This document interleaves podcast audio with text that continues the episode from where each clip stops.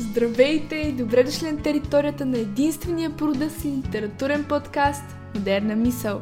Аз съм Теодора Милева, а в днешния епизод мой гост е Искрен Лилов, един млад и амбициозен писател, чийто дебютен сборник с разкази излезе през 2020 година под заглавието Ден първи.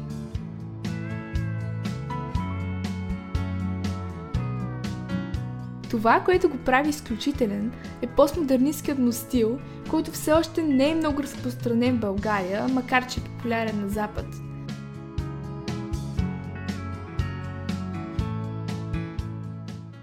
Освен повече за книгата, в интервюто ще разберете пред какви трудности се изправя неопитният писател, за да издаде първата си книга и как социалните мрежи влияят на избора на четиво.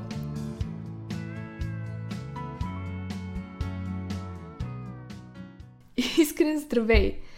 Винаги е интересно как точно се заражда любовта към литературата от писателя, затова няма как да не те попитам как и кога разбра, че писането е твое призвание. Започнах да пиша от гняв, защото нямах къде да излея емоциите си, нямах а, какво да правя. И всъщност това беше един начин за мен да а, изразя себе си. Но това беше изключително първично, изключително ам, не беше планирано да бъде нищо сериозно. Затова и тези текстове аз изобщо не ги пазя от тези начални мои години. Това мога да кажа, че беше към 8-9 клас, когато бях в гимназията. Но оттам нататък вече аз забелязах и като показах тези текстове на някои мои приятели, осмелих се да го направя и те ми казаха, ами всъщност това е много хубаво, на мен ми харесва, имаш някакъв талант, пробвай нещо сериозно да направиш. И наистина седнах, започнах да пиша, започнах да мисля сериозно за нещата. Не бяха просто някакви текстове, с които исках да излея емоции, а ставаха сюжети, зараждаха се герои, а, започнах да описвам ситуации около себе си и да ги вкарвам по някакъв начин, разбира се, с а, а, сюжет, с измислено а, послание. И оттам всъщност открих, че а, мога да пиша, поне така да кажа. Сега, колко, доколко добре се справям, това публиката само може да каже, читателите, но а, поне открих, че това ми носи удоволствие да го правя, това ми носи удовлетворение за мене и а, се чувствам много по-добре, когато пиша. Но ти вече имаш години усъвършенстване зад гърба си, дори издадена книга. По този повод смяташ ли, че към младите автори се подхожда по-скоро скептично, с пренебрежение – и трудно ли е човек да открие мястото си сред вече утвърдените имена? Чак години усъвършенстване за себе си не мога да кажа, защото Ден първи е моята първа книга, т.е. това е моят дебют. Аз не очаквам тя да бъде изключително перфектна и а, невероятна, защото всъщност а, точно това е целта. Когато си млад човек, ти в началото се учиш и след това ставаш все по-добър и все по-добър. Аз вярвам в това, че един човек а, винаги се подобрява. Той, а, разбира се, може и да стане по-зле, но целта е да се подобряваш. Така че не бих казал, че аз съм усъвършенстван, но със сигурност имам мнение по повод а, а, липсата на млади хора в българската литература особено. Защото а, ние сме много малък пазар. Трябва да си го кажем, то е просто така. И издателите гледат да се презастраховат. Тоест, издава се литература, която е сигурна, че ще генерира някакви приходи. Главно установени лица, в българското пространство говоря, главно също чуждестранна литература, класическите книги и тези книги, които ние всички сме виждали, новите бестселери, а именно биографии на някои известни хора или пък книги на различни инфлуенсъри, хора от YouTube, хора от телевизията. Името им там продава. И да, разбирам го напълно това нещо от пазарна гледна точка. Това е разбираемо. Хората искат да правят пари и те ги правят по този начин. Обаче от културна гледна точка вече нещата стават все по-различни. Защото младите хора, младите читатели стават все по-малко, не защото просто те не искат да четат. Когато ти си млад, ти ако нещо ти хареса, ако нещо те грабне наистина, тогава ти ще започнеш да четеш, ще започнеш да четеш и за бъдеще. На теб ще ти харесва това нещо. Обаче, когато се повтаря едно и също, едно и също постоянно, не можеш да очакваш, че нови хора ще прииждат към четенето по този начин, ще им харесва да четат. Това е проблема, според мен, че от културна гледна точка този сигурен подход на българските издатели много наранява културния прогрес на обществото. Аз, разбира се, не искам да звуча по никакъв начин маниерничество. Аз разбирам, имам изключително много мои приятели, които изобщо не четат. Но ги разбирам, точно защото те не намират нищо интересно в четенето. Защото нищо ново не се издава, нищо интересно за младото поколение не се издава. Нещо сериозно, разбирам.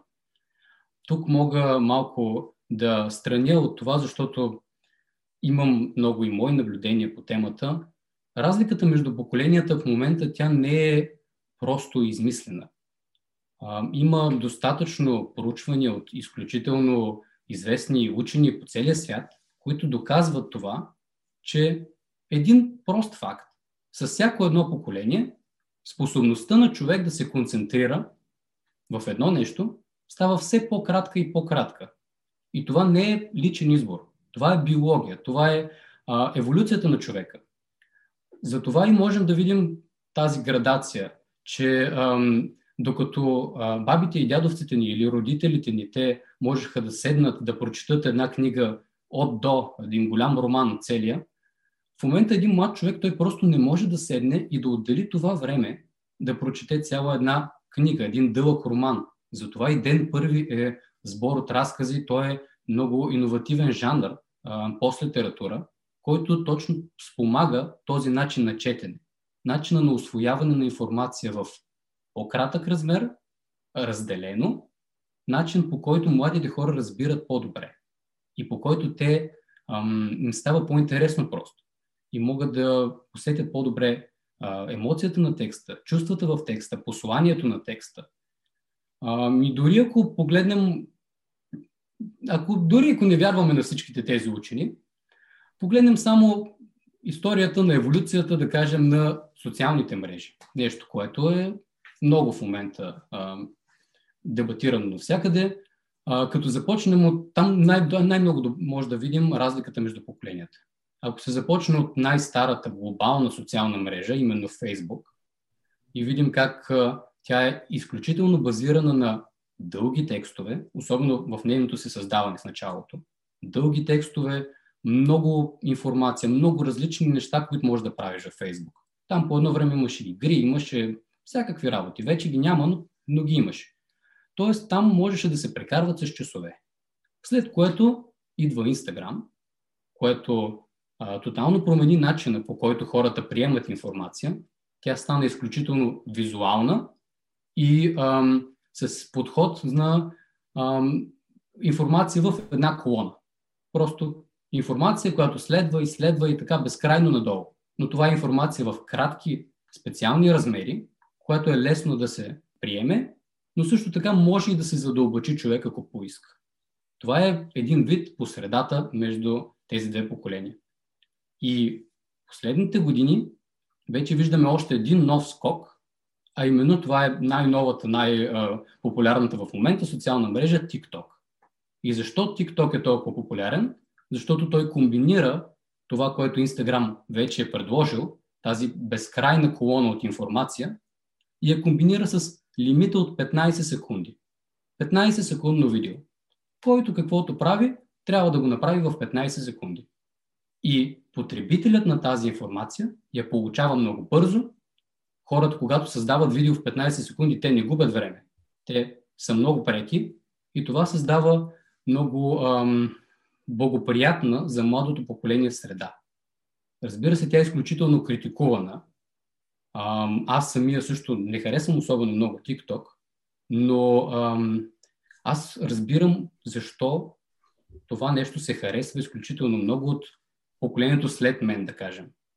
Защото а, аз мога да кажа, че съм по-скоро към Instagram поколението, защото все още имам по-високи степени на концентрация, но това не, това не означава, че младите хора е проблема. Това означава, че проблема е в старите хора, които не могат да адаптират съдържанието си към младото поколение. Защото младото поколение все повече и повече ще бъде такова. Това е просто биологичната еволюция на човек. И оттам нататък издателите трябва да се зададат този въпрос. Искаме ли ние в България да има култура на четене? И ако искаме, то тогава трябва да се направи нещо ново, нещо много различно и трябва да се подходи по съвсем друг модел за развитие в бъдеще. А не смяташ ли, че всъщност социалните мрежи ощетяват? Разбира се, както и всяко нещо, така и те имат своите положителни и негативни страни. Обаче, какво ако ползите са по-малки от загубите, които последните поколения претърпяваме заради тях? Ето, както ти каза – Загубата на концентрация е масова, а според мен и непрекъснатото упростяване на материалите, на които попадаме ежедневно, независимо дали в интернет или в реалния живот, макар че май вече не можем да решим кой е реалният ни живот, изключително много вредят. Когато нещо се казва в прав текст, се отнема възможността на другия човек да го възприеме по свой начин и да бъде индивидуален – Тоест, по мое мнение, мрежите изключително много залиняват младите хора и до голяма степен им дават и грешни послания.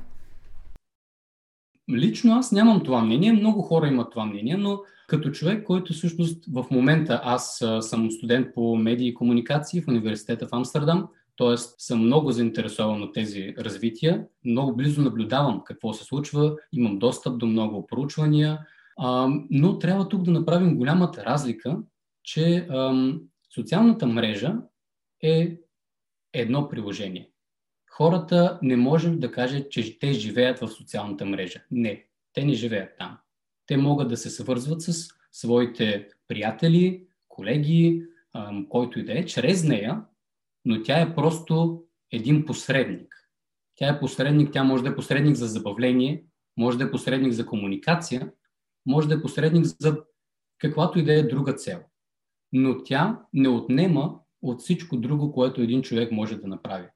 Не би трябвало да отнема от амбициите му, от а, а, това да може да се развива извън нея. Тоест, четенето не би го приравнил с а, социалната мрежа. Защото, например, нещо, което аз виждам, че е много популярно в момента, и това е хубаво нещо. Социалната мрежа подпомага интереса към четенето. Защото тези кратки откази, тези кратки ам, ам, модели на поднеса, поднасене на информация, те всъщност провокират читателя да види нещо по-голямо. Добре, този отказ от тази книга, съвсем малък, нали, ми хареса. Ами искам да видя цялата книга тогава. Интересно ми е какво става нататък. Щом само този отказ може да провокира в мен толкова много неща, то какво ли може да направи цялата книга? Точно за това, според мен, те трябва да вървят в синхрон, а не да се борим а, между старото и новото. Защото старото винаги ще загуби. И няма нужда да се бори срещу него, а трябва да се адаптираш. След като спомена за отказите от книги, които виждаме в социалните мрежи, и също, понеже в началото стана въпрос за издателствата, ми е интересно да те попитам как твоята книга стигна до издаване и какви трудности срещна по пътя си. Ами, това беше една много а, голяма мечта за мен да издам моите разкази, които са писани в а, продължение на повече от 3 години. Това е най-доброто, което аз съм сметнал от моето творчество. Тези, всички тези разкази са идеологически свързани в постлитературния жанр, но там нататък вече започнаха проблемите. Къде да издам книгата, как да издам, какво да направя. А, разбира се, свързах се с няколко издателства. Те в момента, в който чуят млад човек, 20-21 годишен, те го отписват, защото дебютна книга, кой гледа дебютни книги? Общо взето, това беше моят опит с а, издателства. Оттам нататък а, реших да издам електронна книга и това се случи преди близо една година, на 20 май миналата година. И забелязах, че електронните книги, да, започнаха да се харесват все повече и повече. И толкова визуална книга като Ден първи, която също много разчита на облика, на ам, реда на думите, дори на самото звучение, самата мелодичност, тя трябва да може да се види в нейния пълен блясък. Тоест, а, пълна резолюция на а, на картината, на а, иллюстрацията, например. Защото всички иллюстрации към книгата, те са мое дело. Сам направих иллюстрациите, оформлението, корицата, всичко по книгата е направено от мен и а, е публикувано в а, iBooks и също така като а, електронна книга за всички останали устройства, които не са Apple, може да бъде намерено на сайта ми ligov.com. Но там нататък вече хората започнаха да ме питат, ами не можеш ли да направиш и хартияна книга? Някои хора просто ми е по-удобно да разтворят хартияна книга и да прочетат, да им е по-спокойно. И тогава вече а, започнах да мисля за по-сериозно издаване. Но да, този процес беше доста дълъг, докато намеря подходящите хора и а, в момента има лимитиран тираж на книгата, който също може да се открие на моя сайт ligov.com. А с какво смяташ, че твоята книга се отличава от останалите на пазара и какво я приближава до новото поколение? Ден първи е първата постлитературна книга от български автор. И какво ще рече постлитература? Това е един много нов жанр, който е ам, под жанр на постмодернизма и основите му се крепят в книгата на Кристофър Букър «Седемте основни сюжета», където той казва, че всички възможни сюжетни линии вече са написани. Човешкото въображение е достигнало един свой връх и вече не може да се напише нищо ново като история. И той ги групира в точно 7 категории. Всички сюжети в историята на човечеството. И наистина всеки, всяка една история може да се впише в един от тези сюжети. Затова и ден първи не се цели да бъде ам, екстремно оригинална от гледна точка на сюжет. Тя разчита главно на емоцията, на това да докосне читателя, ам, да се замисли, да провокира. Също ден първи цели да, ам, да създаде разговори около себе си, около темите, които повдига. Това не е просто една книга, която насажда някакво чувство или някакво настроение. Тя трябва да обърква, тя трябва да накара читателя да мисли и да, да каже своята позиция по нещата, които са изложени в тази книга. И за това всъщност тя е много по-близка до младото поколение, защото тя не натяква някаква позиция. Много а, от а, традиционните книги те много обичат да казват това е добро, това е лошо. Докато младият човек той не обича да му казват какво да прави. Той обича сам да може да прецени. И точно заради това Ден първи е а, по-близка до младия читател, защото тя дава провокацията, тя дава началото на това да се замисли човек и оттам нататък вече тя не се ангажира с а, крайни тези. Тя подпомага читателя да стигне до тях. А защо Ден първи? Всъщност, Ден първи е главно защото е моята първа книга и също така е заглавието на моя първи разказ. Първият разказ, който аз също съм написал, първият сериозен разказ, се казва Ден първи. Хубаво начало, поне за мен, от което поне до момента аз съм изключително доволен. И всеки има своя ден първи, а може би и по няколко от своите първи дни. А тази ситуация, която е настъпила в момента, помага ли ти да оползотвориш времето си и повлия ли по някакъв начин на вдъхновението ти? Повлия, определено, но повлия негативно. Тоест, със сигурност не ми е помогнала с нищо ситуацията, главно защото начинът ми на писане е много свързан с това да наблюдавам света, да наблюдавам хората и да виждам ситуациите, които се случват наоколо и тези ситуации те се превръщат в детайли в моите разкази и от тях всъщност започва всичко. Но когато си а, вкъщи по цял ден, няма как да видиш света, няма как да видиш хората, няма как да създадеш ситуации. Затова а, определено през времето на пандемията, особено локдауна, когато беше най-строго, тогава изобщо почти не пишех нищо. А, само един случай имаше, в който бях тръгнал да пиша и накрая всъщност стана наполовина разказа, така и не е довършен все още. Определено пандемията ми повлия много и на писането, и на, на моя живот. А, според мен, електронното образование не е образование, просто не се случва по този начин. А пък аз също и като студент в момента а, всичките ми приоритети тотално а, бяха а, съсипани от пандемията. Да, то образованието и без това е под критика, май вече съвсем. А, което ме подсеща, че по-рано каза, че учиш медии и комуникации, а освен това сподели, че обичаш да пътуваш. Би ли се завърнал в България след като завършиш образованието си? Да, бързият отговор е да, бих се върнал в България. Дългият отговор е, че определено виждам много позитивни промени като цяло в обществото на България. Разбира се, не е много популярна тази теза, която сега ще кажа, но все повече от младите хора виждам, че са активни в това да решават проблемите около себе си в България. И това ме обнадеждава изключително много. Защото преди дори 4 или 5 години, докато си говоря, например, с някои мои приятели за нещо, което не е наред, нещо, което трябва да бъде оправено, и те ще да ми кажат, ами остави го, то, то, ти няма какво да направиш по въпроса. То няма да се оправи. Ние сме в България и просто така са нещата. Докато в момента вече е съвсем различно нещо.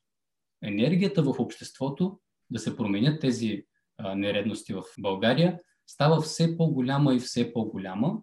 И това, според мен, ще бъде много привлекателно не само за сегашните студенти, които в момента учим в чужбина, а също така и за работещите хора извън граница, може и те да се върнат.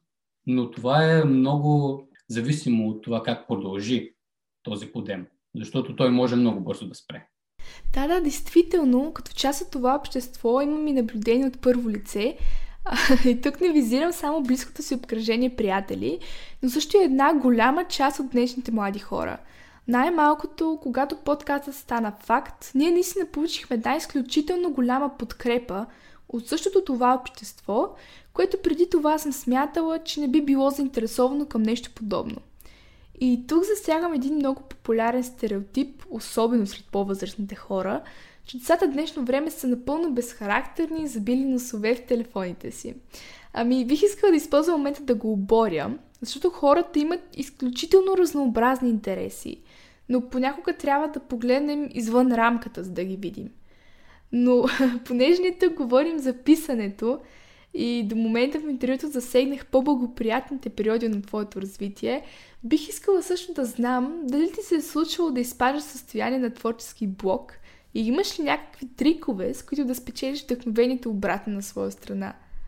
Първо, искам наистина а, и аз да кажа, че бях много възхитен, когато за първи път видях а, тази инициатива, подкаста, който вие правите а, толкова млади хора а, правят нещо толкова хубаво, а, изглежда изключително професионално. Когато а, го разгледах, видях, а, слушах някои от предишните издания и аз също бях много впечатлен от а, това и това още повече ми дава надежда, че още по-млади хора правят още по-хубави неща.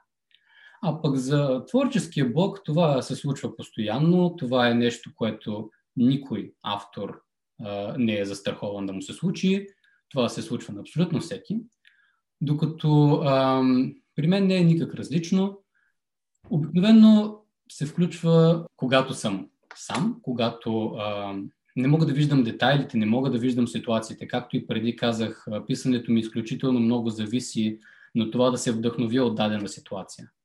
Например, интересна историята на това как завърши книгата, защото в продължение на около половин година, може би, Книгата беше почти готова, само последния разказ Ден последен нямаше край.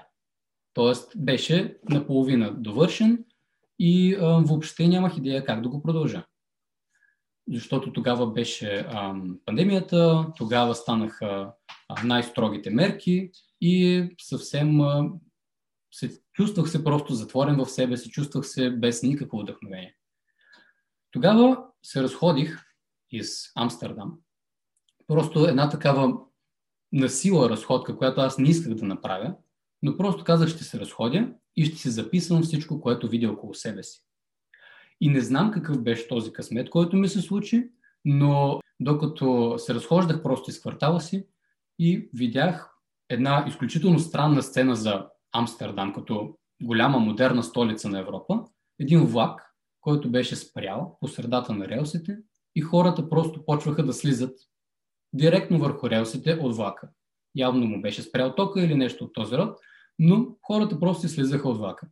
И това беше толкова интересно, толкова ам, различно от това, което бях свикнал, по принцип, че останах там и погледах малко какво правят тези хора, колко оплашени бяха, ам, как не знаеха къде да отидат и какво да правят.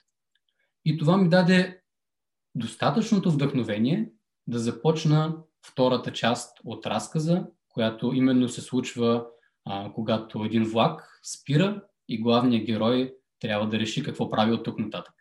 Така се справям аз с творческия блок. А, насилствено се карам да изляза навън, да гледам хората, да ми се случват неща. Просто форсирам нещата да ми се случват на мен. Да, да, така е. Особено в сегашната ситуация е много трудно човек да поддържа истински социални контакти. Между другото, преди интервюто ти бях споменала, че имам няколко по-специални въпроса и това е, може би, любимият ми от тях. Казваш си искрен, обаче искрен ли си в творбите си? Ами, стремя се да бъда максимално искрен.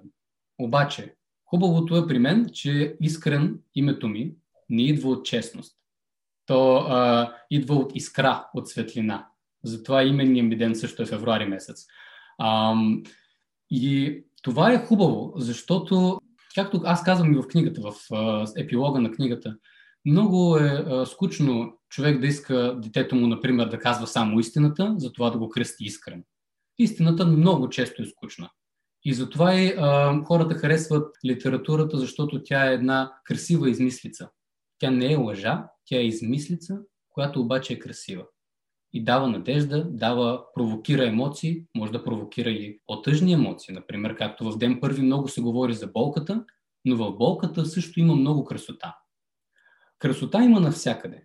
Красота има в литературата, красота има в любовта, красота има в болката и най-вече красота има в дребните ежедневни занимания, от рода на това да купиш 2 кг домати и една краставица. Но за тази красота трябва да имаш очи. Трябва да имаш очите, и търпението да видиш детайла, да оцениш ситуацията и да разбереш всъщност колко много интересни неща могат да се случат в един кратък момент. Това е и посланието на цялата книга Ден първи.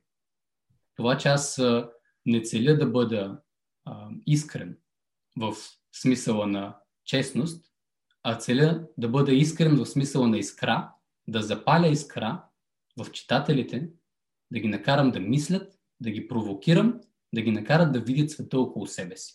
Това е ден първи. Както всичко хубаво, така и нашето интервю си има своя край. Като финал искам да ти задам традиционния за моята рубрика въпрос, а именно какво би посъветвал все още прохождащите творци измежду нашите слушатели? Начинаещите писатели би ги посъветвал да не бързат. Главно това защото с бързането нещата стават зле. Особено в писането, литературата изисква време, тя не търпи бълването на големи количества текст. Тя изисква качествено, дълбоко, смислено боравене с думите. Последък много млади хора тръгват към поезията. Поезията, защото им изглежда лесна, защото са просто някакви стихчета, които ги нареждаш по този начин. Това е абсолютно грешен подход, според мен, защото е много трудно да правиш качествена поезия. Качествената поезия изисква изключително много хаос, изисква изключително много гений, дори бих трябвало, би трябвало да кажа, който, например, аз нямам, затова и не пиша поезия. Не трябва да се опияняват от наглед лесното постигане на слава. Например, а, лайкове, в социалните мрежи, тези кратки неща, които а, се мислят за изключително дълбоки, а, всъщност са доста смешни, а, генерират доста лайкове. И човек може да се обърка по този начин, че това е нещо стойностно. А то не е. Затова просто не трябва да се бърза, защото ако човек бърза, всеки един ден ще му се струва като ден последен, последния му ден. А всъщност всяка сутрин трябва да е началото на един нов ден първи, изпълнен с вълнение. Наистина страхотен отговор, особено на този въпрос. Много се радвам, че се свърза с нас и че имахме възможността да си говорим по толкова интересни и актуални теми.